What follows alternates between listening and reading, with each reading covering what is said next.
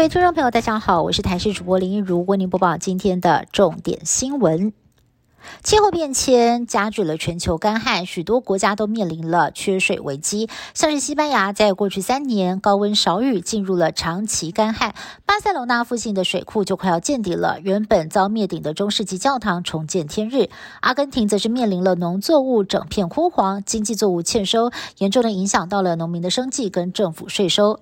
南韩全罗南道也从去年的春天开始惨遭严重干旱冲击，光州附近的水库蓄水量。也创下了完工以来的新低。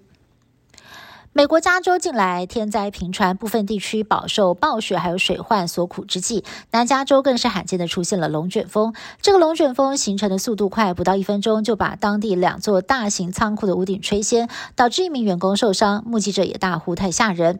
气象专家表示，南加州地区的龙卷风形成的速度非常的快，往往不及预先发布警报。中国国家主席习近平结束访俄罗斯行程，以及日本首相岸田文雄也结束了访乌克兰行程的几个小时之后，俄军二十二号对基辅还有扎波罗热发动空袭，至少造成了十个人死亡。习近平的劝和促谈计划似乎还看不到成效。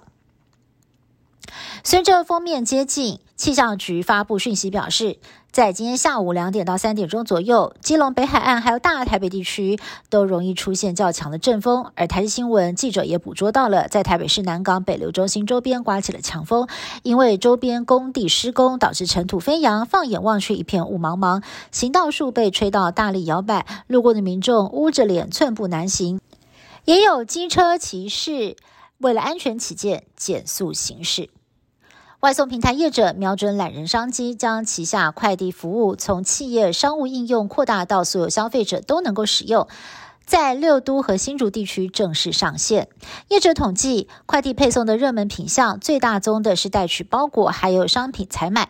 另外，像是非处方签的药品、证件、钥匙等等，也都有民众请外送员帮忙跑腿。桃园平镇新屋经传有狒狒出没，许多的民众说都有看到它的踪影，而且这只狒狒目前还在流浪街头当中，下落不明。一度传出了狒狒是从六福村逃脱的，但是园方表示目前还在跟竹县农业处确认数量当中。桃园市农业局表示，经过专家判定，这只狒狒应该是东非狒狒，到底从何而来，还有待确认它的品种，恐怕要等到抓到它才能够知道了。被誉为是乐圣的作曲家贝多芬，一八二七年逝世。当年记载死因是肝硬化。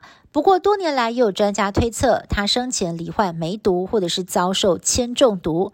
如今，英国剑桥大学团队分析贝多芬的毛发，判定他有很高的肝病遗传风险。长期酗酒，再加上感染了 B 型肝炎，导致肝病恶化。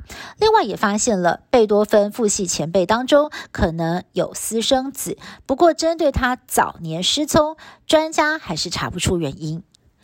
以上新闻是由台新闻部制作，感谢您的收听。更多新闻内容，请您持续锁定台视各界新闻以及台视新闻 YouTube 频道。